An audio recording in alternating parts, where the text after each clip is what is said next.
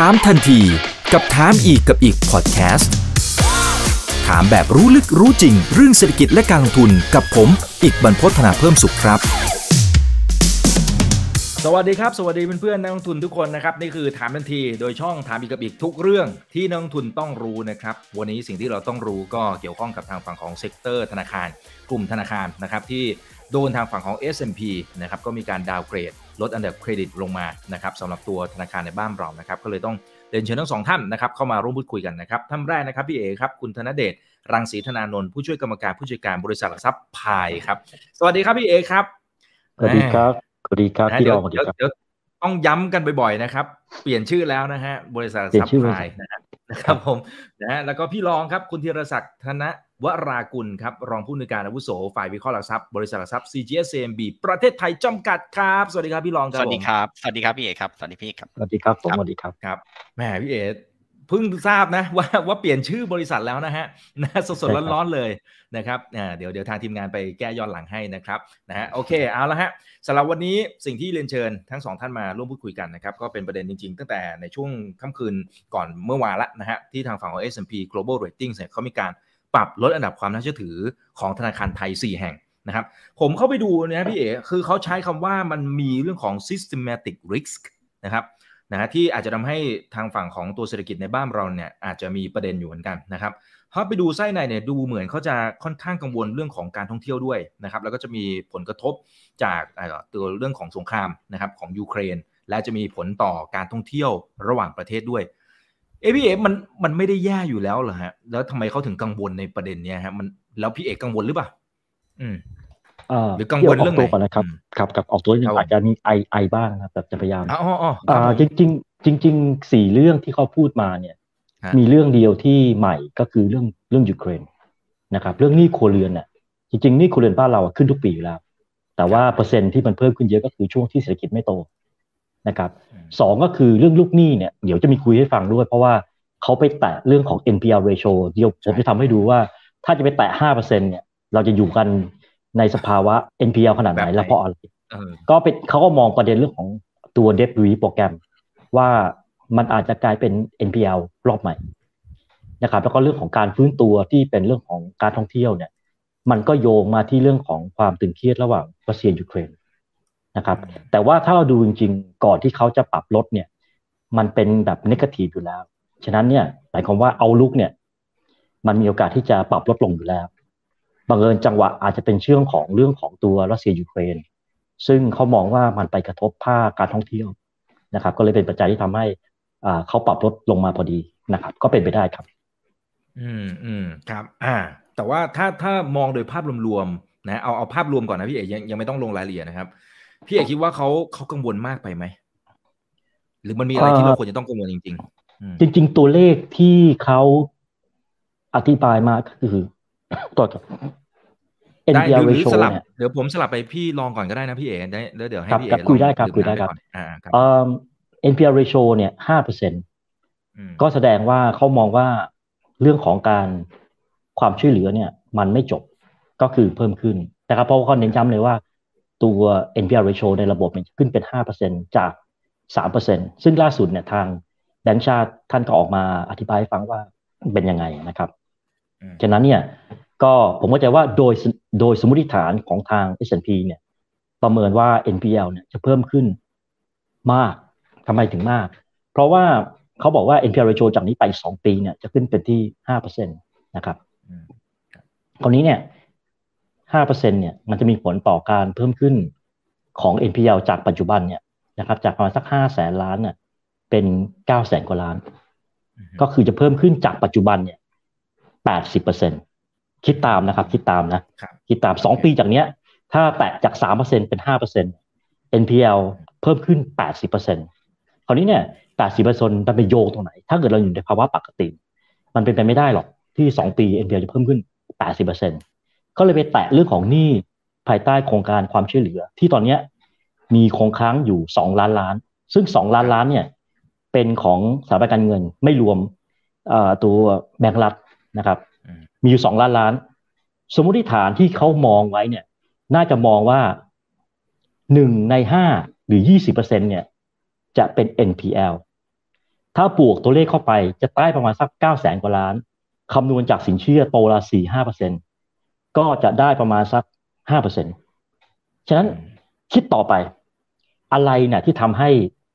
NP อยากจะโตได้ถึงแปดสิบเปอร์เซ็นแล้วไปแตะห้าเปอร์เซ็นส่วนตัวผมเนี่ย ก็ไม่ได้บอกว่าไม่ได้ แต่โอกาสผมว่าไม่เยอะ สมมติฐานอะไรที่มันจะเป็นอย่างนั้น มีเรื่องเดียวเองครับที่ที่ผมคิดนะ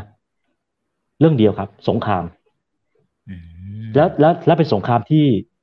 ไม่ได้ไม่ได้อยู่แค่ยูเครน เพราะอะไร เพราะว่านักเศรษฐศาสตร์ก็บอกว่า โอเคละปรับลด GDP ไทยมันเหลือสักสามเปอร์เซ็นตนะครับเพราะว่าการท่องเที่ยวการบริโภค เพราะว่าราคาน้ำมันมันสูงขึ้น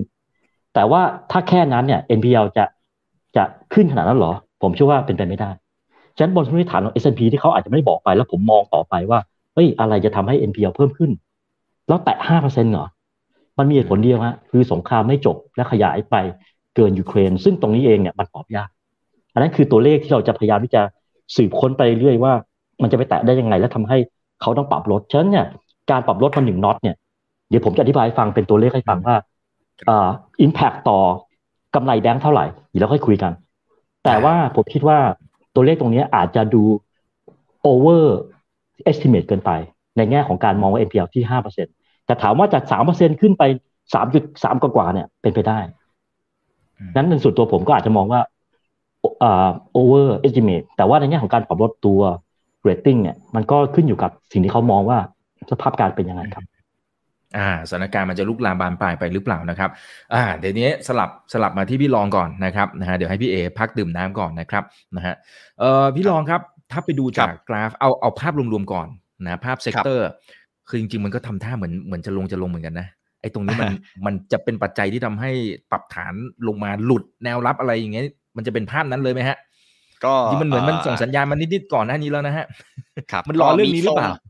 มีมีมีทรงนะครับแล้วก็เรื่องของ timing เนี่ยผมว่าเขาเอ่อเรียกว่าวางไว้ค่อนข้างดีนะครับถ้าดูจากเอ่อในฝั่งของตัวชาร์ตนะครับผมเอาอะมาแล้วครับ seasonal นะครับของตัวอืมเอ่อ sector แบงก์นะครับซึ่งเป็นการเคลื่อนไหวของกลุ่มอุตสาหกรรมแบงก์ทั้งหมดเลยนะครับย้อนหลังไป 20 ปีนะครับโดยเฉลี่ยเนี่ยนะครับจุดที่น่าสนใจนะครับก็คือเอ่อในฝั่งของตัว sector แบงก์เนี่ยนะครับหรือว่าเซ็ตแบงก์เนี่ย seasonal ที่ดีที่สุดของเขามันคือช่วงเดือนมกรากับกุมภานะครับก็คือแค่ 2 เดือนเนี่ยผลตอบแทนเรียกว่าซื้อ 20 ปีย้อนหลังเนี่ยนะครับผลตอบแทนเนี่ยพอแล้วสำหรับกลุ่มแบงก์นะครับเล่นแค่ 2 เดือน นะครับแล้วหลังจากนั้นก็จะไปฟื้นอีกทีหนึ่งในช่วงไตรมาสที่3นะครับแล้วก็ไป peak ในช่วงเอ่อเดือนตุลานะครับต้นเดือนแล้วก็จะมีในเรื่องของการลงแรงนะครับอันนี้จะเป็น seasonal ของแบงก์นะครับซึ่ง timing ที่เอ่อ S&P เนี่ยเขาออกมานะครับผมว่าเอ่อในโซนที่กำลังเอ่อเรียกว่ามีในเรื่องของ Impact เนี่ยนะครับมันเป็นโซนที่อาจจะเป็นจุดของการย่อลง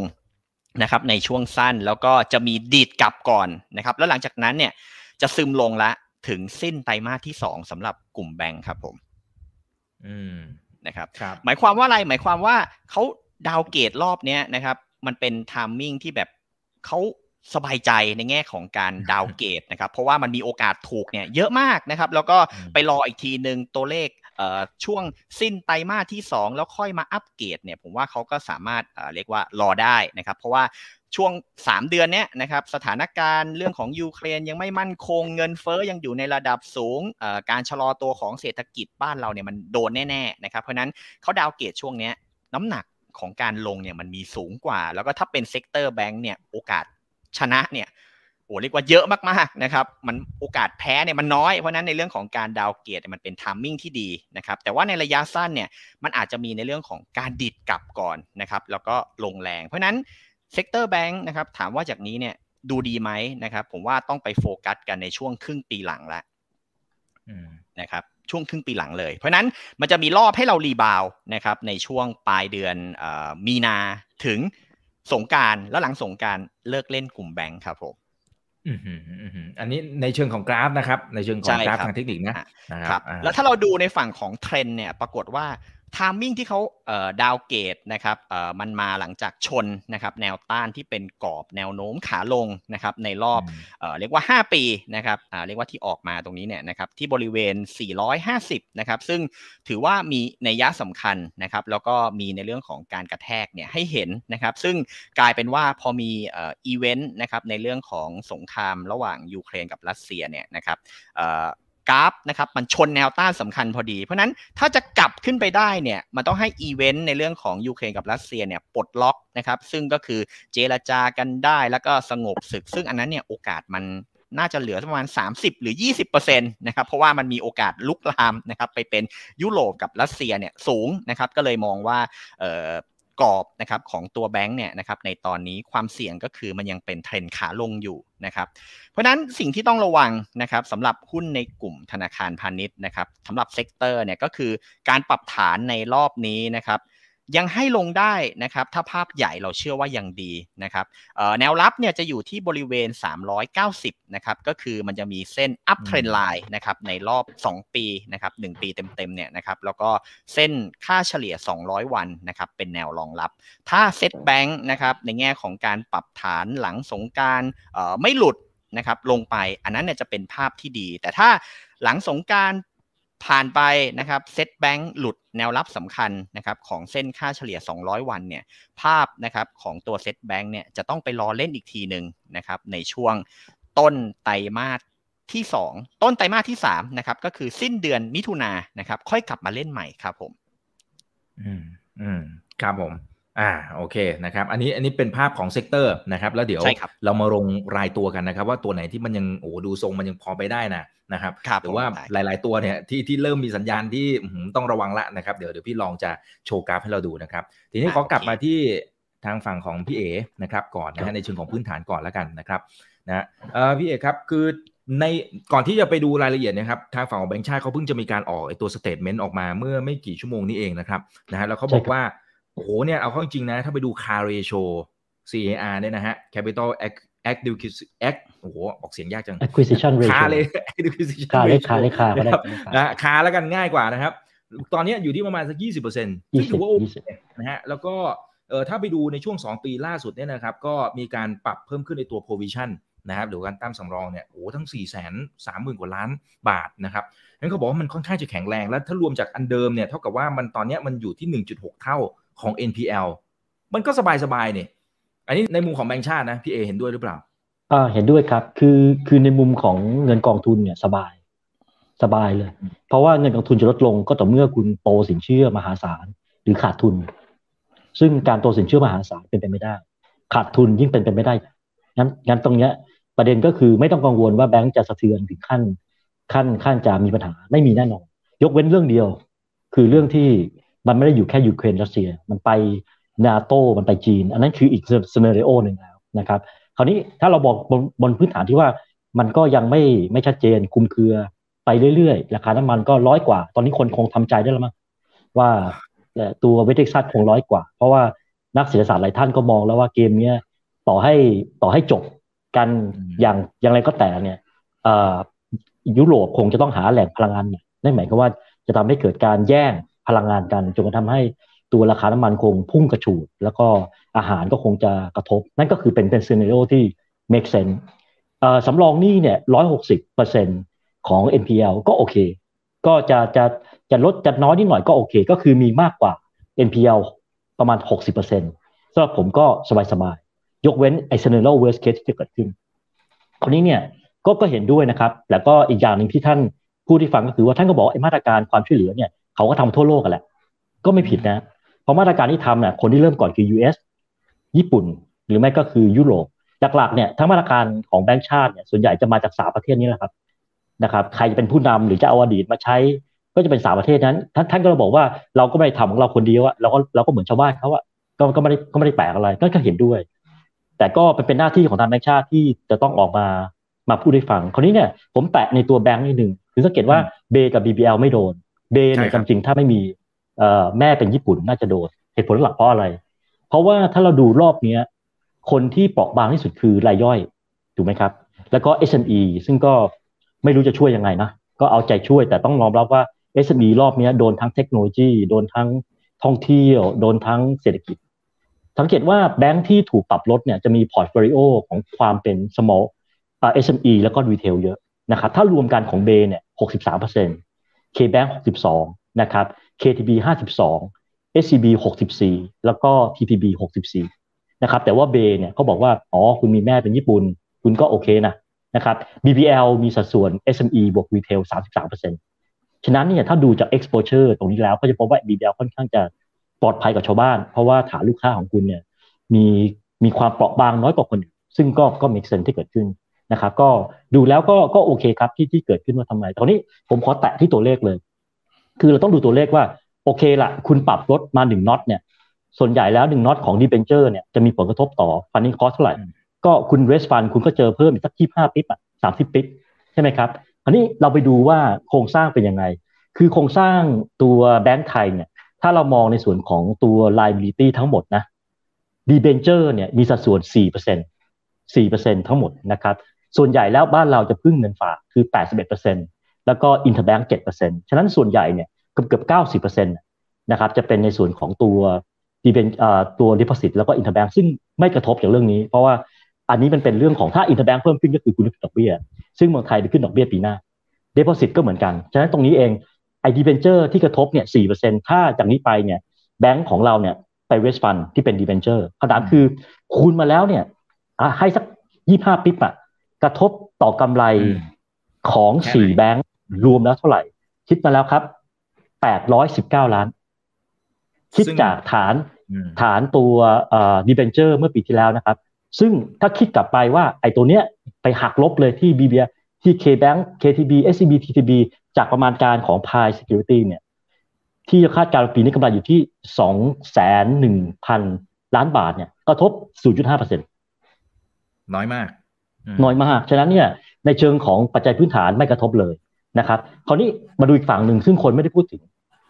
ที่ผ่านมาเนี่ยดอกเบี้ยเป็นขาขึ้น ใช่ไหมครับ ดอกเบี้ย 10 year bond yield บ้านเราเนี่ยปรับเพิ่มขึ้นล้อกับ US แต่ว่าขึ้นในอัตราที่ชันน้อยกว่า เพราะว่าอเมริกาเนี่ยอินฟลชันเนี่ยไปเจ็ดกว่าละแล้วก็ตัวเลขต่างๆ ก็ดีมากนะครับดอกเบี้ยก็วันนี้ก็คงจะขึ้นสักอีกสักหกครั้ง แต่ว่าจะครั้งยี่ห้าหรือห้าสิบปิ๊บก็ก็แล้วแต่ แต่ว่าค่าเฉลี่ยวันนี้ทุกคนมองว่าเฟดฟันเลทก็คงอยู่สัก 1.9%แต่ว่านั่นคืออยู่ที่ว่าคุณจะขึ้นเท่าไหร่ 25 หรือ 50ปีนี่ก็เลยทำให้ตัว 10 year bond yield ของ US เนี่ยชันกว่าของบ้านเราเหมือนกัน คราวนี้เนี่ยในช่วงประมาณสักตั้งแต่สามเดือนที่ผ่านมาจนถึงวันนี้ 10 year bond yield บ้านเราขึ้นมาประมาณสัก 30ปีตีกลับไปต้องมองสองด้าน 30ปีเนี่ยคิดเป็นรายได้จากการลงทุนของแบงค์เท่าไหร่ แบงก์มี investment ที่เป็นส่วนของตัวดีเบนเจอร์เนี่ยนะครับ ประมาณสัก 2.8 ล้านล้าน 30 bip ทำเงินให้แบงก์เพิ่มขึ้นเท่าไหร่ เพราะต้องถือว่าทุกคนได้หมดได้มาประมาณสัก 3,700 ล้านรวมแล้ว ไอ้ดิเทนเยบอลยูที่เพิ่มขึ้นมาเนี่ย เงินเข้ากระเป๋าแบงก์เนี่ยประมาณสักถ้าทั้ง sector นะ 6,000 กว่าล้าน ถ้า4แบงก์3,000 กว่าล้าน คำนวณดูแล้วมีผลต่อประมาณการกำไรเพิ่มขึ้นสามเปอร์เซ็นต์ฉะนั้นถ้าเรามองว่าคุณโดนคุณคุณโดนไปหนึ่งคุณโดนหักไปหนึ่งดาวของสี่คนนั้นอะ กับสี่สามเดือนที่ผ่านมาเนี่ย ดอกเบี้ยเพิ่มขึ้นตามเอ่อ US bond yield หรือไทยเอ่อ bond yield เอาจริงแล้ว net net gain นะนี่ถ้าเกิดเรามองต่อไปว่า ถ้าเกิดว่าคุณหยุดตรงนี้เพราะว่าตอนนี้คุณทำเป็น stable แล้ว ถ้าทำเป็น stable แล้วเนี่ยก็ก็ลืมไปหลายเดือนเลย เพราะว่าเมื่อคุณปรับลงมาแล้วเนี่ยแล้วคุณทำ stable เนี่ยก็คือว่าคุณต้องมีผลอีกสักอีกสักช็อตเนี่ยช็อตหนึ่งถึงจะต้องทำเป็นอ่า negative หรือ positive ถ้าคุณจะปรับขึ้น คุณไม่ปรับขึ้นทันที คุณจะเขียนว่า b b b positive แล้วก็คุณก็ทอดเวลา ค่อยค่อยปรับกลับไปที่เดิมให้เขาไม่ปรับทันทีฮะเขาจะไม่ปรับทันทีมันจะมีช่วงการทอดทอดเวลา จะปรับลงอีกก็ต้องมีอีกหนึ่ง negative ฉะนั้นถ้าเราเอาซูมว่าสถานการณ์ตรงนี้มันไม่มีอะไรเยอะกว่านี้นะ ยกเว้น โหมันลามมากเลยสงครามมันลามจนเศรษฐกิจไทยเนี่ย ไม่ได้ฟื้นตัวสักเท่าไหร่หรอกนะฮะอันนั้นอีกเรื่องแต่ถ้าเกิดว่าจบตรงนี้ปุ๊บ แล้วดอกเบี้ยปีหน้าขึ้น ความคิดผมนะ net gain นะ net gain net gain ในเชิงของ fundamental ฉะนั้นเนี่ย short term เนี่ย ผมก็ปกติอันนี้ผมเสริมเรื่องตัว price movement นิดหนึ่งราคาหุ้นแบงก์เนี่ยนะครับ จริง ๆ มันเริ่มลงมาตั้งแต่ประมาณสักเดือนกุมภาพันธ์กุมภาพันธ์นี่จุดพีค แล้วก็ลงเฉลี่ยเนี่ยประมาณสักสิบกว่าเปอร์เซ็นต์ที่โหดสุดก็คือ SCB เพราะว่า SCB เนี่ยคนคาดหวังสูงนะครับก็อาจจะมีประเด็นระหว่างคือลบไปสิบเก้าเปอร์เซ็นจากจากจุดที่เป็นไฮแต่ว่าพวก BBL KBank KTB เนี่ยสิบเปอร์เซ็นต์ฉะนั้นจริงๆ มันก็มีการปรับฐานมาก่อนหน้านี้ประมาณสักร่วมร่วมหนึ่งเดือนเสร็จอยู่แล้ว หลังจากที่ที่งบการเงินออกมาที่เกิดขึ้น แต่ถ้าเกิดมองในเชิง fundamental นะฮะถ้าเกิดว่าคุณ ปรับลดมาแล้วอยู่ที่ Triple B Triple B บวกและ stable ซึ่งเป็น investment grade เนี่ยนั่นหมายความว่า impact ที่เกิดขึ้นต่อกำไรในปีนี้ถ้าจะมีการปรับลดลง ไม่ไม่รวมผลกระทบจากยูเครนรัสเซียนะไม่ถึงหนึ่งเปอร์เซ็นแต่ฝั่งได้อะที่เกิดขึ้นจากการที่ bond yield ขึ้นมาสามสิบ bip ณปันนี้นะ และจะไม่หยุดแค่นี้จะไม่หยุดแค่นี้ น่าจะเพิ่มขึ้นต่อตาม US bond yield คุณได้ไปแล้วสามพันกว่าล้าน นั่นหลงโจ้งแล้วจริงๆ ผมเชื่อว่าในเชิงฟันเดเมนทัลเนี่ยไม่เสียหายเลย อืมและไอ้ไอ้เจ้าอื่นมันมีโอกาสที่จะเออไม่ใช่มันสินะครับหมายถึงว่าบริษัทอื่นๆนะครับที่เป็นบริษัทเครดิตอ่าพวกนั้นนะฮะมีโอกาสที่เขาอาจจะทยอยลดลงมา แล้วมันจะมีผลอะไรต่อต้นทุนเพิ่มเติมไหมฮะ ก็จริง ๆ ผมคิดว่าเจ้าหลักๆ ที่คนจะควรจะให้น้ำหนักก็คือ S&P Moody ฉะนั้นเนี่ยถ้าเขาปรับลงมาผมคิดว่ามันก็มันก็คงไม่ต่างกัน ยกเว้นแต่ว่า Moody บอกขอสอง notch เลยกัน notch เดียวไม่พอ ถ้าเขามาถ้ามาช็อตเดียวเท่ากัน แต่ก็ต้องไปดูนะว่าเขาเขาใช้คำว่า negative หรือเปล่าคือคือไม่ใช่อยู่ๆเขาเป็น stable แล้วคุณคุณจะหักหักหักเลยนะ คือเขาจะต้องไกด์มาก่อน เพราะว่าก่อนที่เขาจะทำเนี่ยมันจะมีการ assess assess ตัวตัว macro data เพราะอันนี้เขาจะเรียกว่า systematic นั่นเขาบอกอยู่แล้วว่าโอ้โหเมืองไทยเนี่ยมันเปราะบาง แล้วมันเจอฮิตด้วยท่องเที่ยวแล้วก็ราคาน้ำมัน ซึ่งยอมแล้วว่าเราเนี่ยพึ่งท่องเที่ยวเยอะแล้วเราก็พึ่งนำเข้าน้ำมันเยอะ มันก็กระทบต่อการบริโภคและ GDP ก็จะปรับลดลง คือมันมีเหตุของมัน ที่ที่จะที่จะลงไม่ใช่อยู่ปุ๊บฉันไม่ชอบเธอนะ ฉันหักเธอเลย ไม่ใช่ ไม่ไม่ไม่หักแต้มขนาดนั้นฉันต้องไปดูว่าเจ้าอื่นเนี่ยเขาให้เรตติ้งที่เป็น stable หรือว่าเป็น negative ถ้าเป็น negative ก็อาจจะมี sentimental เชิงลบ แต่ถ้าจะลงมาเนี่ยหนึ่ง notch เท่ากันถ้าผมนะก็คือไม่ต่างกัน เพราะว่าเวลาคุณออกที่เบนเจอร์เนี่ยคุณจะให้ S&B กับกับ Moody ทำก็คือออกออกบอลต่างประเทศใช่ไหมครับแต่ว่า fit rating หรือว่า twist twist เนี่ยก็เป็นของอะไรเท่าไหร่ ฉะนั้นเนี่ย impact ก็ ไม่น่าเกินกว่าที่ที่คิดคิดเอาไว้ แต่ sentimental เนี่ยยอมรับแต่วันนี้ถ้าดูราคาหุ้นบางตัวรีบาวเหตุผลเพราะอะไร เพราะถ้าฟังที่ผมพูดเนี่ย เอาจริง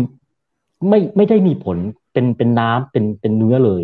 ถ้าไม่รวมกับตัวบอลยู10 year ที่เพิ่มขึ้น 30 bip และอาจจะเพิ่มขึ้นต่อเนื่องตาม US บอลยูตามปรับดอกเบี้ยงั้น net net แล้วเนี่ย ผมคิดว่าไม่ไม่ได้เป็น negative จนน่ากลัว ฉะนั้นเนี่ยในเชิงของ valuation เนี่ยไม่กระทบแต่ sentimental เนี่ยยอมรับว่า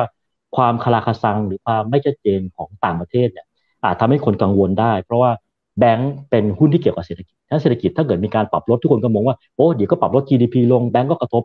แต่อันนี้เราพูดในเชิงของ fundamental ว่าถ้าถ้าถ้า GDP ตัวสักสามเปอร์เซ็นต์ loan growth ทำสักสี่จุดห้าเปอร์เซ็นต์กำไรโตสักเก้าเปอร์เซ็นต์และ impact ที่เกิดขึ้น ไม่ได้มีอะไร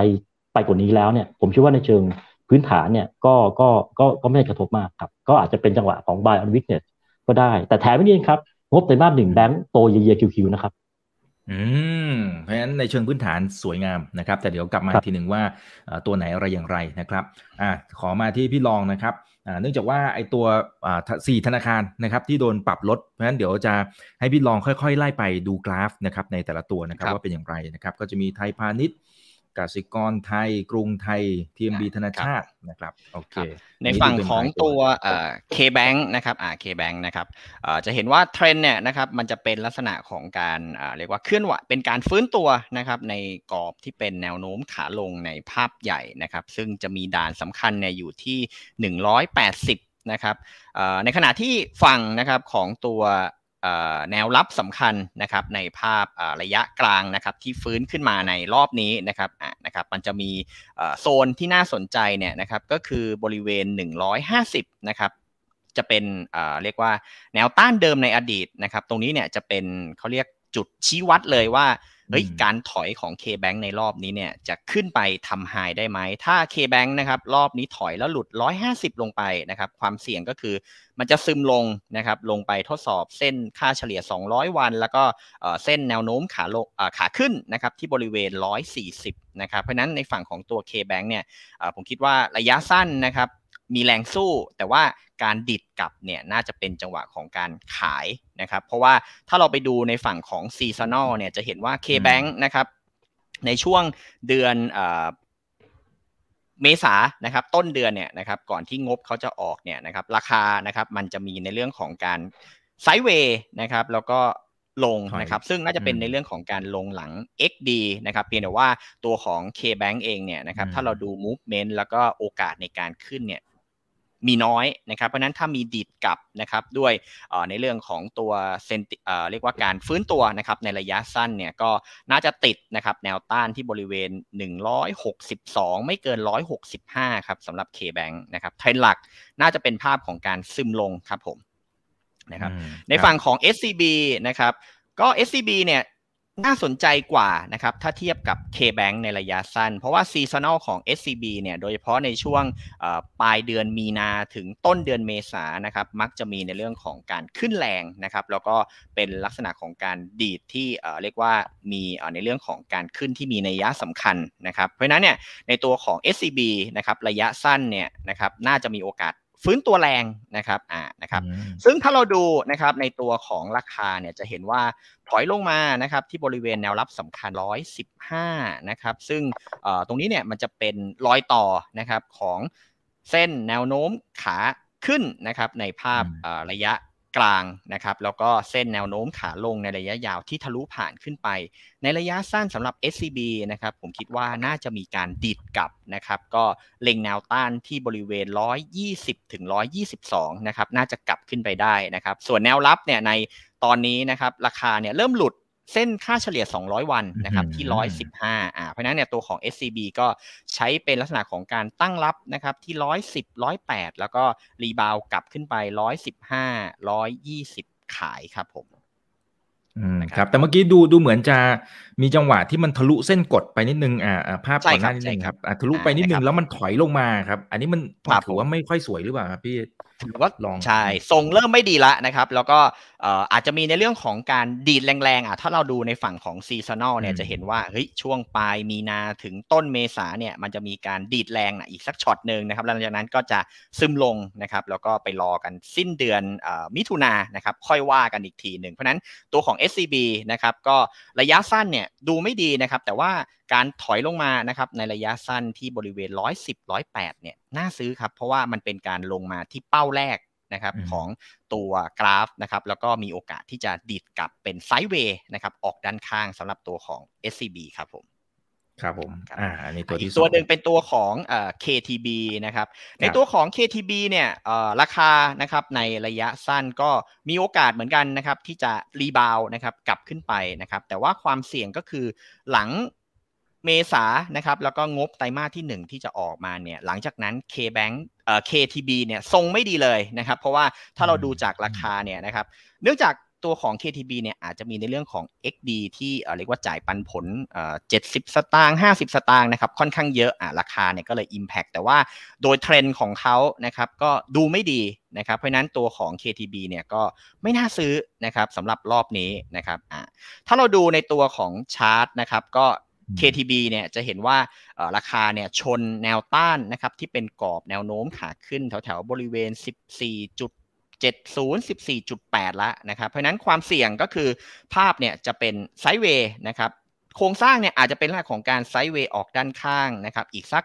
1-2 ไตรมาสอ่าแล้วค่อยรีบาวกลับขึ้นไปนะครับเพราะนั้นตัวของ KTB เนี่ยผมว่าหลัง XD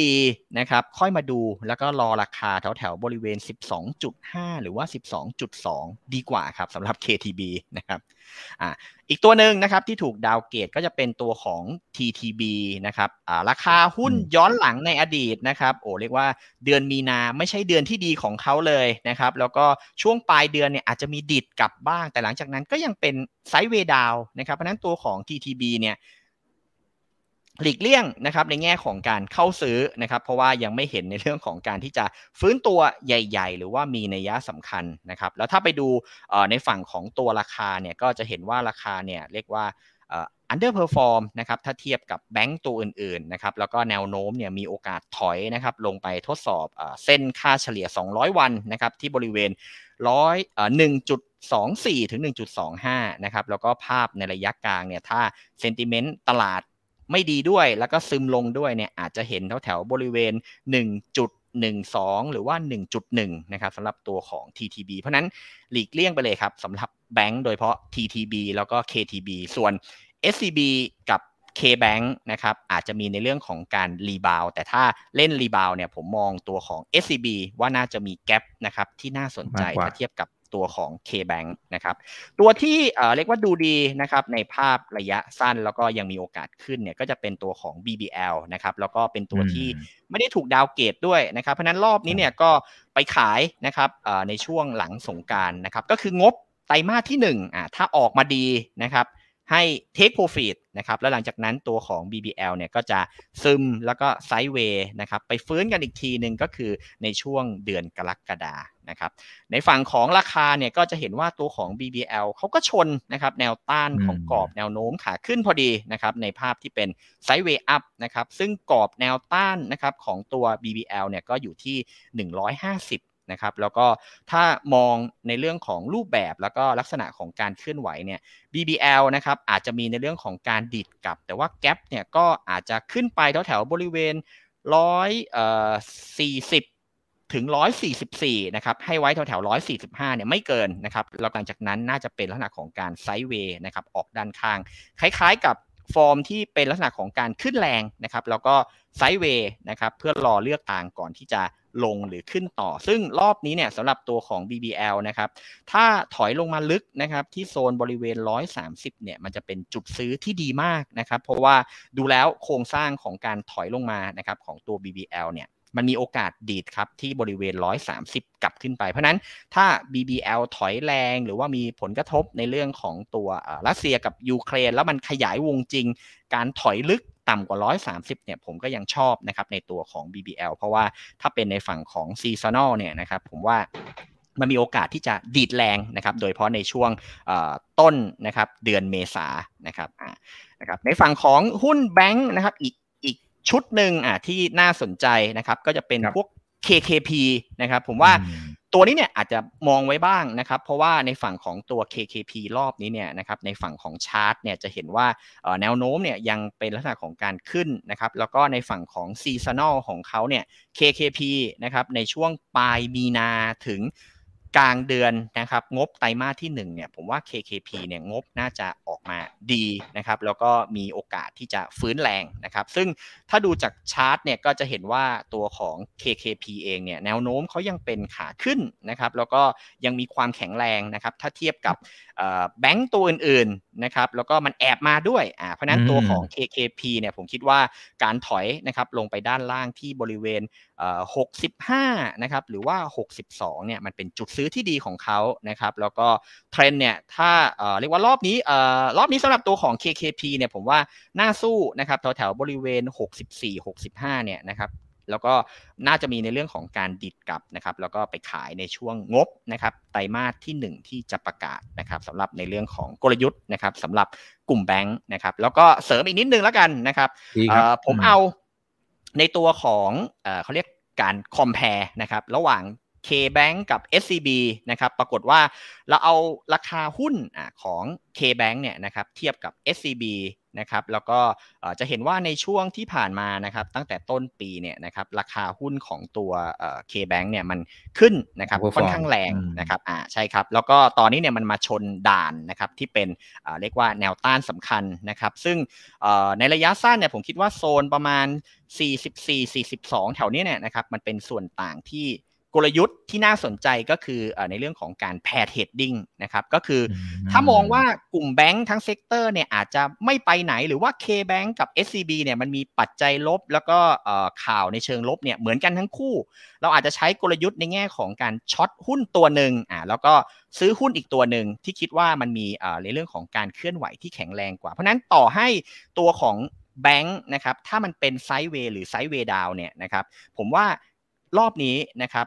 น่า short ตัวของ K-Bank นะครับแล้วก็ long ในตัวของ SCB นะครับก็เป็นกลยุทธ์ที่น่าสนใจสำหรับในช่วงปลายเดือนนะครับมีนาถึงต้นเดือนอถึงงบนะครับไตรมาสที่ 1 ที่จะประกาศในช่วงกลางเดือนเมษานะครับก็น่าจะเป็นกลยุทธ์ที่เหมาะนะครับสำหรับในช่วงนี้ครับผม ครับ อ่า อย่างนี้ก็จะสามารถเล่นได้หลายกลยุทธ์เลยนะครับนะฮะ แต่ยังไงไปทำกันบ้านต่อนะครับ เพื่อนๆนักลงทุนนะครับ เออมีท่านหนึ่งบอกว่าวันนี้ได้เห็นตัวจริงเสียงจริงนะครับของท่านเทพคำนวณแล้วนะฮะ หลังจากที่รอมานานนะนี่ได้เห็นแล้วก็คือพี่รองนะครับ โอเคนะครับ อ่า ทีนี้ทีนี้ขอขอกลับมาที่อ่าพี่เอครับ พี่เอครับ คือถ้าในเชิงของพื้นฐานนะ คือคืออย่างเมื่อกี้ทางฝั่งของ S&P Global เนี่ยเขาจะให้ดูในเชิงของ systematic risk นะครับคือความเสี่ยงในเชิงของตัวระบบนะครับภาพรวมทั้งหมดเนี่ยแต่ว่าถ้าเป็นในเชิงของความเสี่ยงของรายบริษัทล่ะ มันมีบริษัทไหนไหมครับพี่เอกที่ดูแล้วเฮ้ยแม่เราก็ต้องเฝ้าระวังเหมือนกันนะ เพราะดูโดยภาพรวมเนี่ยโอเคเราคำนวณเนี่ยมันตู้ตากันแล้วเนี่ยมันดูเหมือนจะได้กำไร แต่ว่าแต่ว่าถ้าสมมุติว่าดูเป็นรายบริษัทล่ะ มันมีตรงไหนที่ต้องเฝ้าระวังหรือไม่มีเลย ชิวๆรับมือได้สบายๆก็วิเคราะห์แบบ top down แล้วก็ bottom up กัน top down ก็คือเศรษฐกิจไปไหวไหม อ่าตอนนี้คือทุกคนให้ประมาณสักหลายค่ายบางบางค่ายให้สองจุดแปดก็เอาคืนแนวโน้มสำหรับกลุ่มแบงก์ในเชิง sentiment เนี่ยแล้วแล้วมองไปว่าเออนักวิเคราะห์จะปรับประมาณการไหมคือตอนตอนตอนนี้นักวิเคราะห์ยังไม่ปรับประมาณการ เพราะว่าอาจจะทำหลัง Q หนึ่งแต่ว่าคนที่ปรับไปแล้วคือน้ำมัน เพราะว่าชัดเจนว่าน้ำมันพุ่งอย่างเงี้ย assumption เดิม ที่นักวิเคราะห์ทำกันคงจะไม่ถูก ก็คงจะเพราะเขาทำกันประมาณเจ็ดแปดสิบแต่ว่าวันนี้ตัวเลขอาจจะไปแตะสามหลักละ ฉะนั้นพลังงานก็เลยถูก revise ขึ้น แต่ว่า sector อื่นเนี่ยอาจจะยังไม่ทำเพราะว่า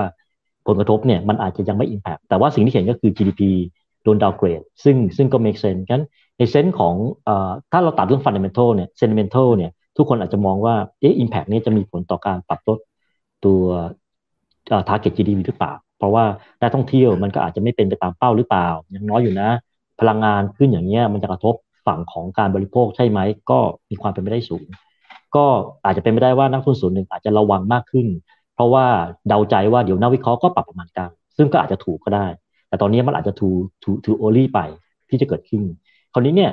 ถ้าท็อปดาวมีความเสี่ยงไหมมี แล้วก็เสี่ยงที่สุดคือภาพไหน คือภาพท่องเที่ยวกับภาพการบริโภคอันนั้นคือสิ่งนี้ถ้าเราไปมองว่าการท่องเที่ยวการบริโภคเนี่ยเป็นยังไงอะท่องเที่ยวมันก็ across the board แต่ว่าการท่องเที่ยวการบริโภคส่วนใหญ่ก็คือจะเหมาะไปทางพวกการบริโภคเป็นหลักนี่มาดูกลุ่มแบงก์ อย่างที่บอกคือ BBL เนี่ยทำไมรอบนี้ไม่ถูกปรับลด เพราะว่า BBL มี consumer banking แค่ 12%แล้วเป็นบ้าน ฉะนั้นเนี่ยค่อนข้างเซฟค่อนข้างน้อย แต่ว่าอาจจะเป็นผลในแง่ของการชะลอการซื้อ แต่จริงๆเนี่ยผมกับคิดนี้นะ วันนี้ถ้าคุณซื้อบ้านเนี่ยคุณได้ราคาดีนะ ทั้งดอกเบี้ยและต้นทุน วันนี้ใครปลูกบ้านเนี่ยเหนื่อย เพราะว่าค่าแรงขึ้นแน่นอน ค่าแรงเมืองไทยอั้นมานาน ค่าเหล็กตอนนี้ต้องพูดถึงเหล็กไม่รู้ปึกขึ้นไปเท่าไหร่ แล้วก็วัสดุต่างๆขึ้น ฉะนั้นเนี่ยวันนี้เองเนี่ย ราคาบ้านปัจจุบันถ้ายังถ้าถ้าผู้ประกอบการยังไม่ขึ้นนะคุณได้ของดีนะเพราะจากนี้ไปคุณจะไม่ได้เห็นแล้วเพราะว่าทุกอย่างจะขึ้นหมดดอกเบี้ยก็จะขึ้นปีหน้า ฉะนั้นตรงนี้เองต้องคิดให้ดีเหมือนกันสำหรับคนที่มีความสามารถ เพราะว่าราคาจากนี้ไปเนี่ย ผมเชื่อว่ามันต้องขึ้นแหละเพราะว่าต้นทุนสูงขึ้น ตอนนี้เนี่ยในฝั่งของผู้เล่นที่เป็นกลุ่มรายย่อย และจะกระทบเยอะเนี่ย ผมคิดว่าคนที่เปราะบางที่สุดก็คือ P-loan credit card เพราะว่าไม่ได้มีเรื่องของหลักประกัน ก็จะกระทบเยอะ แต่ถ้าวิเคราะห์โดยรวมเนี่ยในบรรดาแบงก์ banking ที่ที่มีเนี่ยคนที่มีสัดส่วน retail เยอะที่สุดเนี่ยนะครับ ก็จะมีหนึ่งก็คือ TTB หลังจากรวมกับตัวธนาชาติ 56%นะครับรองลงมาก็จะเป็นตัวอ๋อจริง ๆ คนที่ใหญ่สุดคือทิสโก้ทิสโก้แล้วก็ KKP เพราะว่าเป็นเป็นรถยนต์เป็นรถยนต์ แต่ว่าถ้าเอาเอาแบงค์ที่เป็นข่าว TTB จะมีสัดส่วน retail 56%แล้วก็มากกว่าครึ่งน่ะก็จะเป็นตัวรถยนต์นะครับรองลงมาก็จะเป็นตัว BAY 48%ส่วนหนึ่งก็เป็นรถยนต์นะครับ SCB 46%ก็ก็รถยนต์แล้วก็ P loan credit card KBank มี 29นะครับเพราะว่า KBank ไม่ไม่ได้เล่นตลาดรถยนต์ หรือว่าบัตรเครดิตเท่าไหร่ แล้วก็ KTB 40งั้นถ้าดูจาก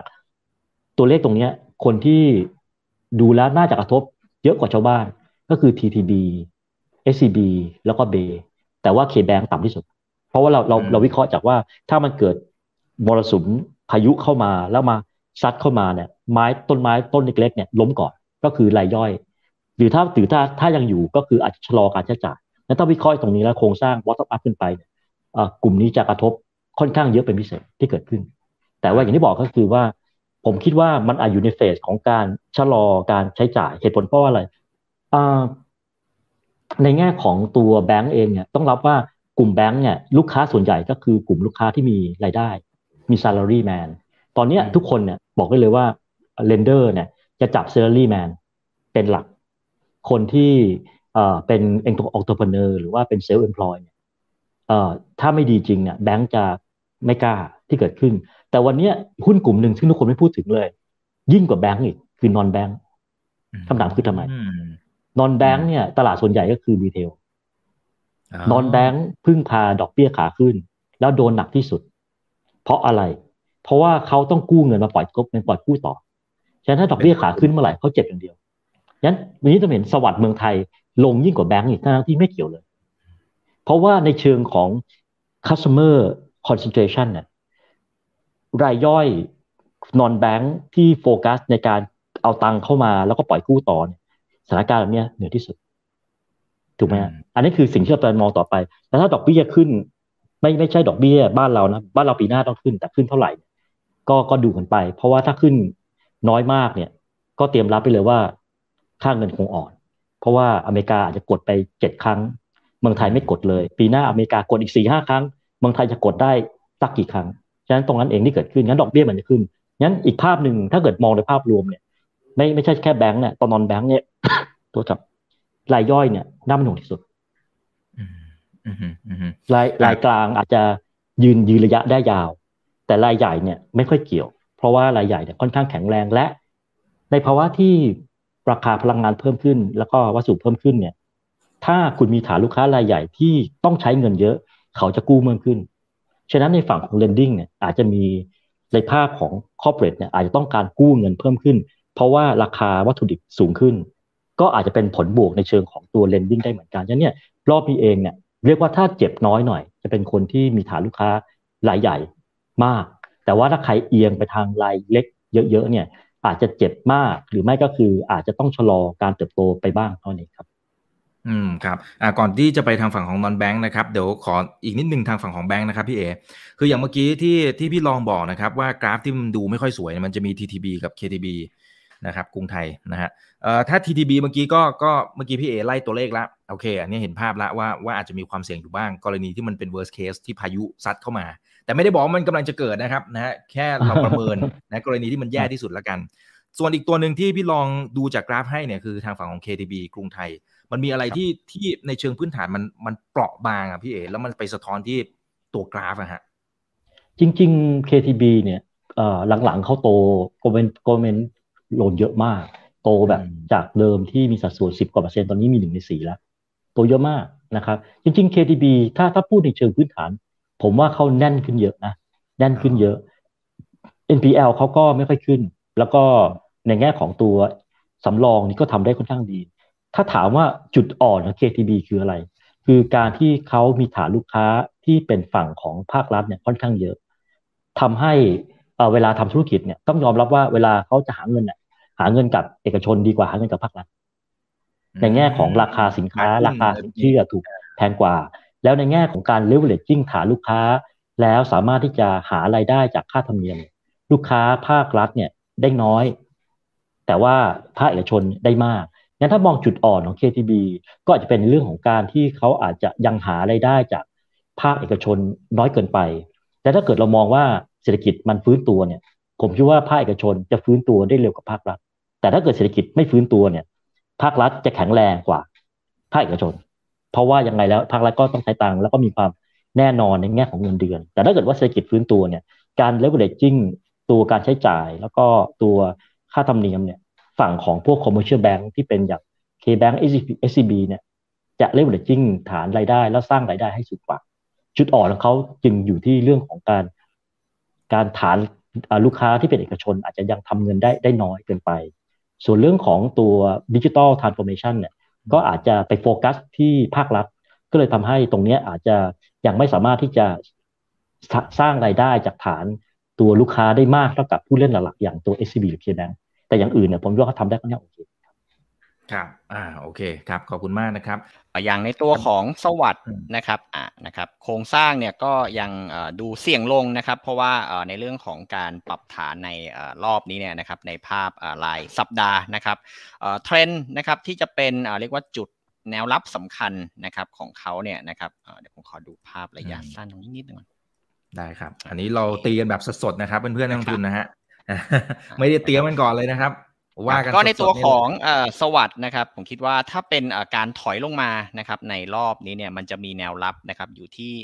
ห้าสิบสองนะครับ แล้วก็แนวรับลึกๆเลยเนี่ยก็คือบริเวณสี่สิบเจ็ดนะครับจุดห้าหรือว่า 48นะครับแต่ว่าด้วยโครงสร้างนะครับของการปรับตัวลดลงที่มันถอยลึกแล้วก็ถอยแรงเนี่ยผมว่าแนวโน้มของสวัสด์เนี่ยมันน่าจะเป็นไซด์เวดาวนะครับมากกว่านะครับ MTC นะครับในตัวของ MTC นะครับโครงสร้างก็ยังเป็นขาลงนะครับ เพราะว่าในภาพรายสัปดาห์เนี่ยมันยังทำนิวโลนะครับในในรอบอยู่นะครับ แล้วก็ในฝั่งของตัวเทรนเนี่ยนะครับมันก็ยังไม่เห็นในเรื่องของการเรียกว่าฟื้นตัวนะครับที่มีในยยะสำคัญนะครับ เพราะนั้นตัวของ MTC นะครับในรอบนี้นะครับกรอบเนี่ยยัง ดูเสี่ยงนะครับ ถ้าหลุดโซนแนวรับที่ 50.5 นะครับ ลงไปแล้วก็ทำโลเนี่ย อาจจะถอยลึกนะครับ ลงไปที่บริเวณ 44 นะครับ อาจถึง 45 ที่กรอบล่างนะครับ ส่วนแนวต้านด้านบนเนี่ย ตอนนี้ก็น่าจะติดนะครับบริเวณ 56 นะครับ ถ้ามีการดิดกับแรง เพราะนั้นถ้าเป็น 2 ตัวนี้เนี่ย รีบาวขึ้นมาในช่วงสั้นเนี่ย น่าขายครับ เพราะว่าดูทรงแล้วยัง ไปได้ยากอยู่นะครับ แล้วก็ในฝั่งของการลงเนี่ยยังไม่เห็นสัญญาณของการดิดกลับเลยครับผมอืมอืมครับแต่ด้วยความที่มันลงมาลึกขนาดนี้จริงดาวไซด์เนี่ยมัน เทียบกับยังครับยังครับสัญญาซื้อมันสัญญาซื้อยังไม่มีนี่อันนี้อย่าเพิ่งไปยุ่งเลยใช่ครับถูกต้องครับเพราะนั้นเนี่ยภาพเนี่ยมันก็จะเป็นหน้าของการซึมลงมันน่าอึดอัดมากกว่านะครับ ไปดูในตัวที่มันมีเทรนแนวโน้มขาขึ้นนะครับอ่าหรือว่ามันมีโครงสร้างที่ดูแข็งแรงเนี่ยน่าจะสบายใจกว่า เพราะว่าถ้าถือในชุดนี้เนี่ยนะครับ มันอึดอัดมากนะครับ จนกว่าราคาเนี่ยจะกลับขึ้นมาเหนือ 55 เนี่ย ฟอร์มจะดูดีขึ้น แล้วก็ไปลุ้นกันอีกทีหนึ่งตอนทะลุ 58 ถ้าเป็นในตัวของ MTC ใช่ครับผมอ่าครับอ่ามีบางคนก็ก็ถามอ่าติดล้อด้วยนะฮะ อันนี้แถมไปหน่อยแล้วกันนะครับบางคนบอกติดดอยอยู่ ครับอ๋อในฝั่งของตัวติดล้อเนี่ยโครงสร้างก็พยายามที่จะฟื้นตัวนะครับ เพียงแต่ว่าดูจากการเรียกว่าถอยลึกนะครับในรอบนี้เนี่ยนะครับก็อาจจะเป็นลักษณะของการไซด์เวย์นะครับลงไปเฉียดเฉียดโลด้านล่างนิดนึงนะครับ เพราะว่ากรอบเนี่ยน่าจะเป็นไซด์เวย์นะครับออกด้านข้างนะครับ เพราะนั้นตัวของติดล้อนะครับผมคิดว่าแนวรับแรกนะครับจะอยู่ประมาณ37 37.5นะครับแถวนี้นะครับ37.5เนี่ยเป็นจุดซื้อเพื่อลุ้นในเรื่องของการรีบาวนะครับแล้วก็ให้แนวต้านเนี่ยเอาไว้แค่ 40นะครับเล่นในกรอบครับแต่ว่าเสี่ยงเหมือนกันในแง่ของการถอยลึกนะครับลงไปที่บริเวณ 36นะครับแต่ว่า 36เนี่ยผมคิดว่าน่าสู้ได้นะครับสำหรับตัวของติดล้อนะครับเพราะว่ามันเป็นลักษณะของการถอยลงมาลึกนะครับเข้าโซนที่เป็นเรียกว่าเทรนไซด์เวย์นะครับออกด้านข้าง ดูดีกว่าใน ตัวของ MTC แล้วก็สวัสด์ครับ ถ้าเป็นติดล้อครับผม อืมครับ โอเค ขอบคุณมากนะครับ มีท่านหนึ่งบอก S&P ชื่อนี้มีแต่ความอร่อยไม่ใช่ฮะมันคนละ S&P แล้วอันนั้นอันนั้นร้านอาหารนะครับ อันนี้เป็นอันดับเครดิตนะครับโอเค ทีนี้ทีนี้กลับมาที่พี่เอหน่อยอ่านี้ก็แซวกันไปนะครับแซมแซมกันไปพี่เอครับ แต่ว่าคือคือทางฝั่งของกลุ่มธนาคารโอเค โดยภาพรวมที่พี่ลองเขา เอาภาพมาให้เราดูตั้งแต่ตอนต้นเนี่ยมันก็อาจจะมีจังหวะของอาการอ่อนตัวแหละ แต่ว่าโอเคลายตัวเนี่ยมันก็จะมีจังหวะที่ได้ลุ้นนะครับในหลายตัวทั้ง SCB KBank ต่างๆ แต่ถ้าถ้าสมมติว่าดูโดยภาพรวมหลาย ๆ ตัวมันดูอ่อนลงมาแบบนี้ แต่ว่าจริง ๆ อีกสักเดือนหนึ่งเนี่ยตอนนี้เดือนมีนาอีกไม่กี่วันเองนะฮะหลาย ๆ ตัวเขากำลังจะขึ้น XD ครับนะครับผมเลยไม่แน่ใจว่าบางคนนะนี่ผมถามเผื่อแล้วกัน บางคนเขาอาจจะอยากถือลุ้นอะว่าเฮ้ยมันก็ได้ปันผลมันก็ใช้ได้อยู่นะนะฮะหลาย ๆ ตัวนะ คือควรจะรอไหมหรือว่า ในมุมของพี่เอคือbuy buy ก่อนไหมหรือยังไงจริงๆ ถ้าถาม fundamental เนี่ยปันผลเป็นแค่เป็นแค่ถุงขนมมาคือเราไม่ได้แนะนำหุ้นถ้าเกิดว่าปันผลมันไม่จูงใจจริงๆเนี่ยเราก็จะเราจะเน้นเรื่อง capital gain มากกว่าใช่ไหมครับคือปันผลมันคือเหมือนกับว่าอะโอเค ติดไม้ติดมือ ยกเว้นแต่ว่าคนที่จ่ายหนักๆจริงๆ เช่น TCAP หรือ Tisco เนี่ยก็เป็นอีกประเด็นหนึ่งอันนั้นคือเขาจ่ายหนัก Tisco ให้ตั้งเจ็ดบาทเนาะเจ็ดบาทเออฝากแบงก์อะ ต่อให้ขึ้นไหมก็คงไปไม่ถึง ก็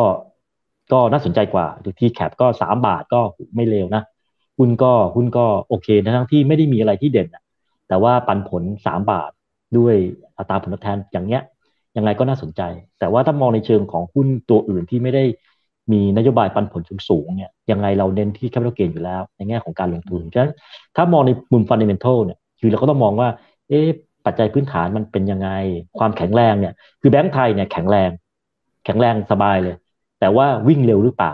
อาจจะวิ่งช้าลงจากปีที่แล้ว เพราะว่าปีที่แล้ววิ่งวิ่งวิ่งมาเร็วเร็วมาก แล้วก็ปีนี้เองเนี่ย ถามว่าผมแปลกใจหรือเปล่าจริงๆผมไม่ได้แปลกใจมากเพราะผมมองว่าภาพรวมปีนี้ท้าทายที่สุดแล้ว ถ้าคุณผ่านปีนี้ไปได้ ปีหน้าคุณโอเคปีปีหน้าเนี่ย ถ้าคุณจะไม่โอเคก็คือ คุณไม่จบที่ยูเครนเนี่ย คุณลากยาว อันนี้ก็ก็เป็นอีกสเนเรโอหนึ่ง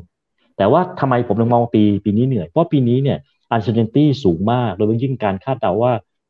ตัวประธานเฟดจะทำยังไง แต่ตอนนี้ผมเชื่อว่าเขาเริ่มกลับเข้ามา on track แล้วนะ แรก ๆ เนี่ย ผมคิดว่าเขาไม่รู้ไม่รู้พูดอะไร นักลงทุนไม่เชื่อ ก็คือเดากันไปเดากันมา คือคือตอนนั้นอะแรก ๆ ผมคิดว่าสิ่งที่น่ากลัวที่สุดของเฟดคือ we don't trust Fed เพราะว่าเฟดบอกไม่ขึ้นเดี๋ยวก็ขึ้นเดี๋ยว transitory เดี๋ยวไม่ transitory แต่ตอนนี้ผมว่าเขาเริ่มตั้งลำละชัดละที่เขาจะให้ให้ภาพที่ตั้งชัดละส่วนใน QT เนี่ยผมเชื่อว่าเขาดูอาการว่าเอ่อจะจัดการยังไงให้ให้เอ่อ bond yield ระยะยาวเนี่ยมันไม่ flattening หรือไม่ inverted อย่างที่ทุกคนกลัวเดี๋ยวคนจะไปอุปโลกว่าอเมริกาเข้า recession เพราะว่าคุณขึ้นดอกเบี้ยหกครั้ง แล้วเดี๋ยว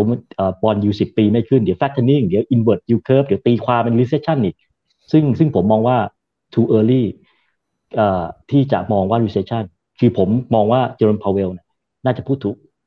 แต่คราวนี้เนี่ย ปีนี้เองมันท้าทายตรงที่ว่าขึ้นดอกเบี้ยขนาดนี้ตลาดเป็นยังไง แล้วตลาดอเมริกาขึ้นมาสักขนาดนี้ผมมองว่าปีนี้ถ้าคุณผ่านไปได้ปีหน้าคุณสบาย แต่ปีนี้จะเป็นปีที่มันมีความ volatile สูงโดยเฉพาะยิ่งตัวตัวแปรที่มันเพิ่มความ volatile มากก็คือรัสเซียยูเครน เป็นอะไรที่ผมคิดว่าคาดเดายากแล้วมันทำให้ทุกอย่างเนี่ย ผันแปร เพราะว่าถ้าดูเทียบเคียงกับการลดดอกเบี้ย ขึ้นดอกเบี้ย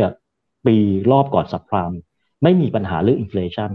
ประเด็นเดียวที่ทำให้ inflation รอบนี้มันผิดเพี้ยนมากคือ supply shock ซึ่ง supply shock ไม่ใช่เป็นผลของใครเลย คือความผิดของโควิดคนเดียว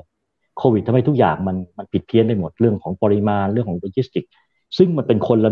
คนละบริบทกับเมื่อย้อนกลับเมื่อหลัง subprime ที่ขึ้นดอกเบี้ย ตอนนั้น inflation เนี่ยชิวๆเฟดก็เลยค่อยๆ กดปุ่ม ยี่ห้า bip ยี่ห้า bip ไปแตะเท่าไหร่พอลงปั๊บแต่รอบเนี้ยคุณกดรัวๆซึ่งถามว่าในมุมเศรษฐศาสตร์เขากลัวไหมเขาไม่กลัวนะฮะเจเจอร์มี่ซีเกอร์เขาบอกว่าสามเปอร์เซ็นยังเอาอยู่ แต่ว่าอันนั้นผมว่ามัน bullish เกินไปนั้นเขาบอกว่าในมุมเศรษฐศาสตร์เขาไม่ได้กังวลว่าขึ้นดอกเบี้ยขนาดนี้เป็นยังไง ซึ่งผมคิดว่า make sense make sense ถึงว่าด้วยความที่ตลาดหุ้นเนี่ยมันมันก็อาจจะมีความรู้สึกว่าเออดอกเบี้ยมันขึ้นมันมีผลนั่นนี่นู่นแต่จริงๆถ้าใครดูจริงเนี่ยดอกเบี้ยขึ้นอาจจะไม่ได้เป็นเทรดกับกับหุ้นนะเพียงว่าช่วงปรับฐานแรกๆมันอาจจะเกิดอาการเซไปเซมา แล้วที่ผ่านมาเนี่ยก็คือเอายังไงกันแน่ คือผมมองสมาร์ทมันนี่มองว่าเอากี่ครั้งก็ว่ากันมา แต่ขอให้ชัดเจนนะว่าไม่เปลี่ยนไปเปลี่ยนมา รอบนี้เราบอกหกครั้งโอเค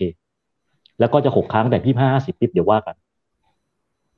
นั้นนั่นคือตรงนั้นอะ ผมเชื่อว่าถ้าคุณกดไปหกครั้ง แล้วขึ้นไปที่สองเปอร์เซ็นปีหน้าคุณขึ้นได้ไม่เยอะแล้วนั่นหมายความว่าปีหน้าเนี่ย คนเล่นหุ้นเนี่ย น่าจะสบายใจนะ เพราะว่าอัตราการเพิ่มขึ้นได้เนี่ยคงไม่ถึงเจ็ดครั้งนะถูกไหมครับงั้นปีนี้ถ้าคุณผ่านไปได้เนี่ย ผมว่าปีหน้าชิวๆอย่างน้อยเนี่ย ก็ไม่แย่เหมือนปีนี้ แต่ด้วยความที่มันมีปัจจัยเสี่ยงเพิ่มขึ้นมา เรื่องสงครามเนี่ย อันนี้คือตัวแปรที่ทำให้ทุกอย่างอาจจะอาจจะแย่ลงไปได้บ้าง แต่ผมก็เชื่อว่าถ้าปีนี้คุณผ่านได้นะปีหน้าคุณจะสบายงั้นผมเลยมองว่าในแง่ของหุ้นเนี่ยไม่ได้แปลกใจว่าปีนี้จะมีอะไรความผันผวนมาก เพราะว่ามันมีปัจจัยตัวจับมันมีปัจจัยที่ คาดเดาได้ยากเพิ่มขึ้น แต่แบงก์เองเนี่ย ด้วยความที่เป็น sector ที่ได้ประโยชน์จากเบี้ยขาขึ้น ก็อาจจะมองว่า เออ เป็น sector ที่อาจจะไม่ได้มองว่าดีเลิศแต่ว่าไม่ใช่เสีย เพราะว่าคุณจะได้ประโยชน์จาก spread ที่เพิ่มขึ้น เพียงแต่ว่าประเด็นที่ตอนนี้ทุกคนมองไปมองเรื่องที่หลายคนพูดเรื่อง stagflation งั้นถ้าใน theory เนี่ย stagflation หุ้นไหนที่ ที่ลงทุนแล้วคุณได้มากกว่าเสียคือ commodity สองก็คือ defensive สามก็คือ material ซึ่งมันก็สะท้อนไปในราคาหุ้นโลหะเพิ่มขึ้น พลังงานเพิ่มขึ้น defensive เพิ่มขึ้น ตามทฤษฎีเป๊ะ มันก็เลยทำให้ในเชิงของ strategic portfolio location น่ะมันเลยเกียร์ไปทางหุ้นที่น่าจะได้ประโยชน์จาก stagflation เพิ่มขึ้น ซึ่งแบงก์เองเนี่ยก่อนหน้านี้ทุกคนก็มองว่า น่าจะฟื้นตัวเพราะว่ายิวเพิ่มขึ้น financial น่าสนใจ แต่ตัวแปรที่เปลี่ยนจริงๆ คือรัสเซียยูเครนมันทำให้ภาพเกิดการเพิ่มขึ้นของของยิวและเศรษฐกิจเนี่ยอาจจะไม่ได้โตตามคาดและราคาน้ำมันสูงขึ้น นั่นเองคือตัวแปรหนึ่งที่ถ้าเกิดว่า financial จะถูกมองว่าน่าสนใจลดลงก็จะเป็นเหตุผลนี้เป็นหลัก ซึ่งผมคิดว่าถ้าถ้าสมมติฐานเรื่องสงครามไม่ได้ไปไกลมาก ขณะที่คุณจะไปอยู่ที่ ไปอยู่ที่คนที่สามคนที่สี่ก็คือเนโตกับจีนแล้วเนี่ยผมคิดว่าสุดท้ายแล้วมันก็จะค่อยๆฟื้นตัวแต่คืองั้นผมเลยมองว่า financial เนี่ยอาจจะไม่ได้ดูน่าสนใจมากเหมือนกันในช่วงก่อนหน้านี้ แต่ว่าไม่ได้ถือว่าเป็น sector ที่จะดูแย่มากภายใต้สถานการณ์ปัจจุบันครับครับ โอเคครับ ขอบคุณนะครับ เดี๋ยวผมเอาคำถามจากเพื่อนๆนักลงทุนขึ้นมาหน่อยนะครับ น่าจะได้หนึ่งถึงสองคำถามนะครับ พี่ลองครับ คุณอดิเรกนะครับ แล้วก็ท่านสองท่านนะครับเขาบอกว่า เฮ้ยแต่กลุ่ม sector แบงก์เนี่ยมันก็เป็นกลุ่มใหญ่นะครับ อย่างนี้มันจะกลายเป็นตัวถ่วงเซตหรือเปล่าอ่าพี่น้องนะดูภาพเซตให้หน่อยนะครับ อันนี้จะได้ครบครบเลยแล้วเราก็ดูกันแบบสดๆเลยนะครับเพื่อนๆนักลงทุนนะฮะครับในฝั่งของตัว SET Index นะครับ คือมันจะมีในเรื่องของอีเวนต์นะครับในวันที่ 24 นะครับ มีนาที่ทางทางคุณโจไบเดนเนี่ยจะไปประชุมนะครับกับยุโรป ตรงนั้นเนี่ยมันเป็นหัวเลี้ยวหัวต่อใหญ่จริง ๆ นะครับ ในเรื่องของขนาดของสงครามเนี่ยว่าจะขยายวงหรือเปล่านะครับ ซึ่งสิ่งที่น่าสนใจเนี่ยนะครับมันมีในเรื่องของตัวราคาน้ำมันนะครับ ปรากฏว่าตอนนี้เนี่ยนะครับจุดที่เรายืนอยู่เนี่ยนะครับ อันนี้เป็นชาร์ตเดิมที่ผมเคยเอามาให้ดูนะครับว่าในช่วงครึ่งปีแรกเนี่ยเทรนด์ของน้ำมันมันขึ้นจนไปพีคในช่วงสิ้นไตรมาสที่2นะครับพอเข้าต้นไตรมาสที่3เนี่ยครึ่งหลังก็จะเป็นขาลงนะครับปรากฏว่าเดือนมกรานะครับไปจนถึงเดือนมีนาต้นเดือนเนี่ยรอบนี้เราขึ้นมาจริงๆนะครับแล้วก็จุดที่เป็นหัวเลี้ยวหัวต่อเนี่ยนะครับในช่วงวันที่ 24 นี้เนี่ยนะครับมันจะเป็นช่วงปลายเดือนมีนา นะครับแล้วหลังจากนั้นเนี่ยพอเข้าสู่เดือนเมษาน้ำมันมันก็จะกลับขึ้นไปอีกระลอกหนึ่งนะครับ มันสะท้อนว่าอะไร สะท้อนว่าสงครามมันมีโอกาสบานปลายครับนะครับเพราะนั้นเนี่ยความเสี่ยงนะครับในฝั่งของตัว SET Index นะครับในรอบนี้นะครับแล้วก็ที่กลับขึ้นมาเนี่ยนะครับ มันยังอาจอาจจะมีในเรื่องของการ ดีดแรงนะครับหรือการฟื้นตัวใหญ่ๆเนี่ยถ้าเรามองจาก seasonal นะครับในช่วงปลายมีนานะครับถึงต้นเมษาเนี่ยถ้าลักษณะของตลาดมีการกดแรงอีกรอบหนึ่งนะครับอ่านะครับแนวรับที่น่าสนใจนะครับผมให้ตัวเลขไว้นะครับ1,650นะครับถ้าหลุด 1620 เข้าซื้อแล้วก็ซื้อเพิ่มที่โลเดิมนะครับที่ 1,580 แต่รอบนี้นะครับซื้อปตท นะครับ กับปูนใหญ่ครับผม เพราะว่าในฝั่งของตัวหุ้นนะครับ ที่จะเรียกว่าพาในตัวของSET Index ให้กลับขึ้นมา rebound ได้เนี่ยนะครับ ก็จะเป็นหุ้นในกลุ่มพลังงานนะครับ แล้วก็ในฝั่งของตัวปตทเองเนี่ยนะครับราคาเนี่ย จริงๆ มันเบรกรูปแบบสามเหลี่ยมมาตั้งแต่ช่วงเดือนมกราแล้วนะครับแต่ว่าเม็ดเงินแล้วก็การเก็งกำไรเนี่ยมันหันไปเรียกว่าเก็งกำไรในตัวของสอพอนะครับเพราะนั้นตัวของปตทในรอบนี้เนี่ยผมคิดว่าถ้าราคาน้ำมันมัน overshoot จริงนะครับแล้วก็ยังไปต่อเนี่ยนะครับสมมติว่าเรื่องของสถานการณ์มันบานปลายนะครับตัวของปตทเนี่ยจะถูกหยิบขึ้นมานะครับเก่งกำไรนะครับแล้วก็ราคาเนี่ยผมคิดว่าก็ยังมองนะครับที่บริเวณ 44 หรือ 45เนี่ย ไปได้นะครับเพราะนั้นทนอึดอัดนิดนึงสำหรับปตทนะครับแล้วก็อีกตัวหนึ่งก็จะเป็นในตัวของปูนใหญ่นะครับการกระแทกแรงนะครับในรอบที่ผ่านมานะครับที่บริเวณ300 70อะนะครับที่เป็นโลนะครับในรอบก่อนเนี่ยนะครับผมคิดว่าถ้ารอบนี้ถอยลงมานะครับสำหรับปูนใหญ่เนี่ยก็เป็นจุดซื้อที่ดีนะครับเพราะว่าการกระแทกแรงในรอบนี้เนี่ยผมคิดว่าราคาเนี่ยเขาจะไม่นิวโลแล้วนะครับแล้วก็มีโอกาสนะครับที่จะทะลุนะครับแนวต้านที่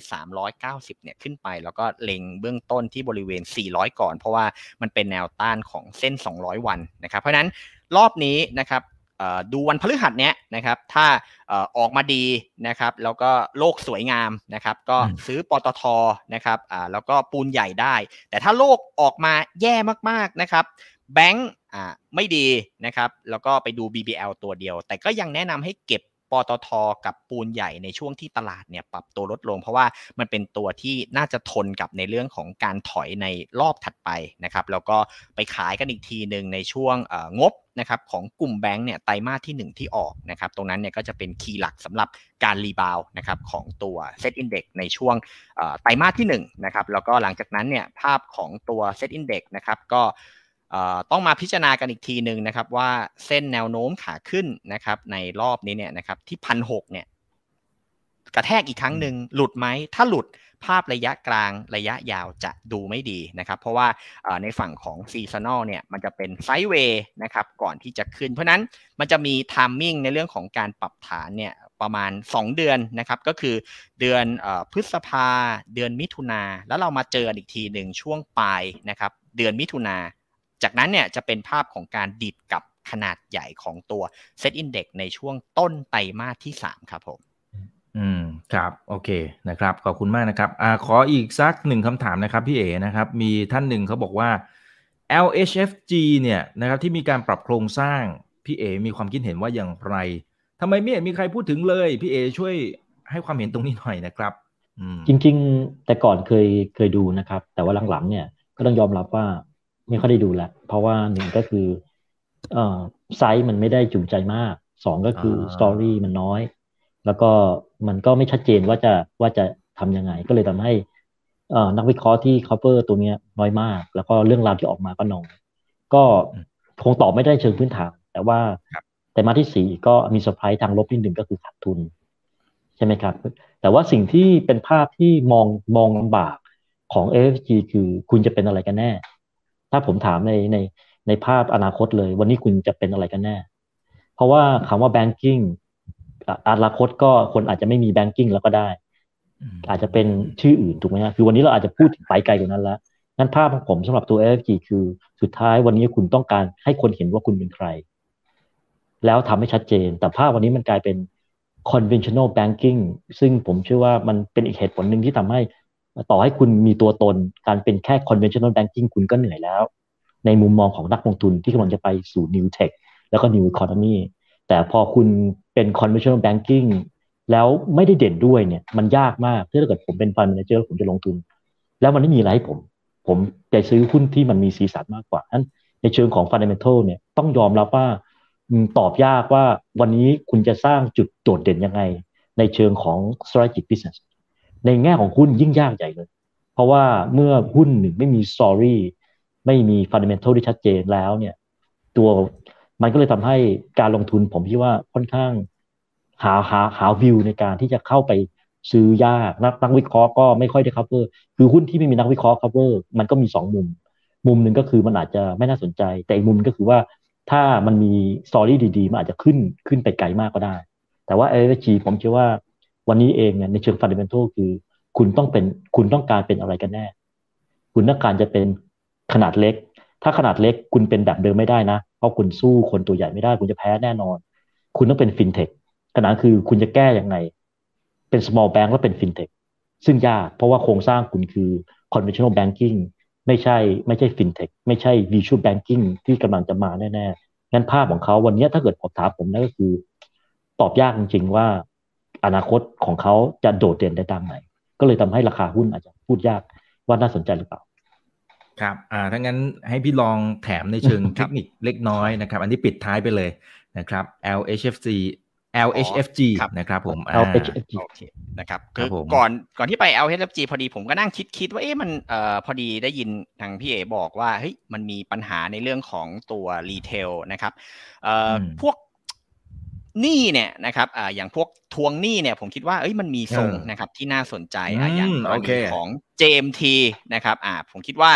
เฮ้ยภาพในแง่ของตัวทางเทคนิคเนี่ยนะครับเทรนด์มันยังเป็นแนวโน้มขาขึ้นนะครับแล้วก็ในฝั่งของราคาเนี่ยเหมือนจะเบรกไฮนะอ่าผมว่าตัวนี้เนี่ย น่าลุ้นนะครับสำหรับคนที่เอ่อเรียกว่าหาหุ้นนะครับในช่วงนี้อยู่แล้วก็ผมคิดว่ามันก็เหมาะนะครับกับธีมที่เรียกว่าท่านนี่มันเยอะจริงเนี่ยนะครับเอ่อตัวของ JMT นะครับถ้ารอบนี้เนี่ย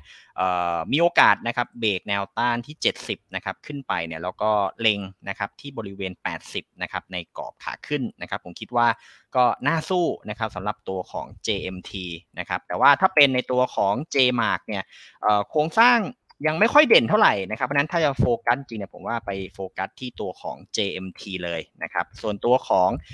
LHFG นะครับอ่าราคานะครับก็น่าจะเป็นไซด์เวย์นะครับ เพราะว่ารอบที่ผ่านมาเนี่ยเขาไม่มีเอ่อเรียกว่าขึ้นไปใกล้ๆไฮเดิม แล้วก็เอ่อเรียกว่าสะบัดก่อนที่จะลง เพราะนั้นผมว่า ตัวของ LHFG เนี่ยนะครับแนวรับที่ประมาณบาท 30เนี่ยมีโอกาสลงไปอีกรอบหนึ่งนะครับ แล้วก็ดูโซนแถวๆ1.3 1.2นะครับค่อยเอเรียกว่าทยอยเก็บนะครับ แล้วก็ลุ้นรีบาวกลับขึ้นไปแถวๆบริเวณ 1.5 พอนะครับสำหรับตัวของ LHFG เป็นไซด์เวย์ครับ ไม่ค่อยสวยเท่าไหร่ครับผม ครับอ่าเอาแล้วครับ ก็คุยกันพอสมควรแล้วนะครับ มีสองสามท่านนะครับ บอกว่าไม่ผิดหวังที่มาดูในวันนี้นะครับ ได้ความรู้ดีๆจากทั้งสองท่านด้วยนะครับ โอเค ครั้งหน้าเดี๋ยวจะเป็นเรื่องไหนอย่างไร เดี๋ยวรอติดตามกันด้วยนะครับแหมก็ไปตามทั้งสองท่านได้นะครับ ตามโบรกที่ทั้งสองท่านอยู่นะครับ ก็จะได้ติดตามทั้งบทวิจัยต่างๆด้วย หรือฝากทิ้งท้ายสั้นๆหน่อยนะครับอ่าพี่เอเชิญเลยครับนะเปลี่ยนชื่อแล้วนะฮะครับสั้นๆก็ย้ำอีกทีก็หนึ่งเปลี่ยนชื่อเป็น Pi Security นะครับ ก็ก็ปีนี้เองเอ่อเราก็พยายามจะมี Product ใหม่ๆ เพิ่มเติมนะครับ แต่ว่าจะลันช์เมื่อไหร่ก็เดี๋ยวรอทางผู้บริหารที่เกิดขึ้นก็ก็เข้าใจว่าพอเปลี่ยนตัวรูปแบบบริษัทชื่อบริษัทก็ทางฝ่ายบริหารก็คงจะมีอะไรที่จะช่วยมี Product มากขึ้น ช่วยลูกค้ามากขึ้นนะครับ แต่ว่าจะมีอะไรก็เดี๋ยวรอรอประกาศอะไรเพิ่มเติมในส่วนของการให้บริการของทาง Pi Security แล้วกันครับ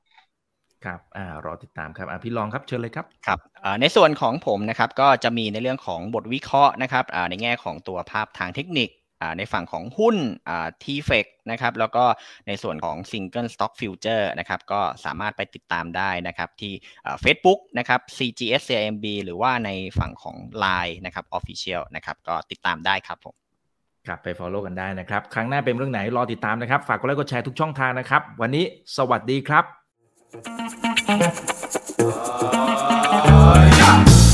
ถ้าชื่นชอบคอนเทนต์แบบนี้ อย่าลืมกดติดตามช่องทางอื่นๆด้วยนะครับ ไม่ว่าจะเป็น Facebook, YouTube, Line Official, Instagram และ Twitter จะได้ไม่พลาดการวิเคราะห์และมุมมองเศรษฐกิจ และการลงทุนดีๆ แบบนี้ครับ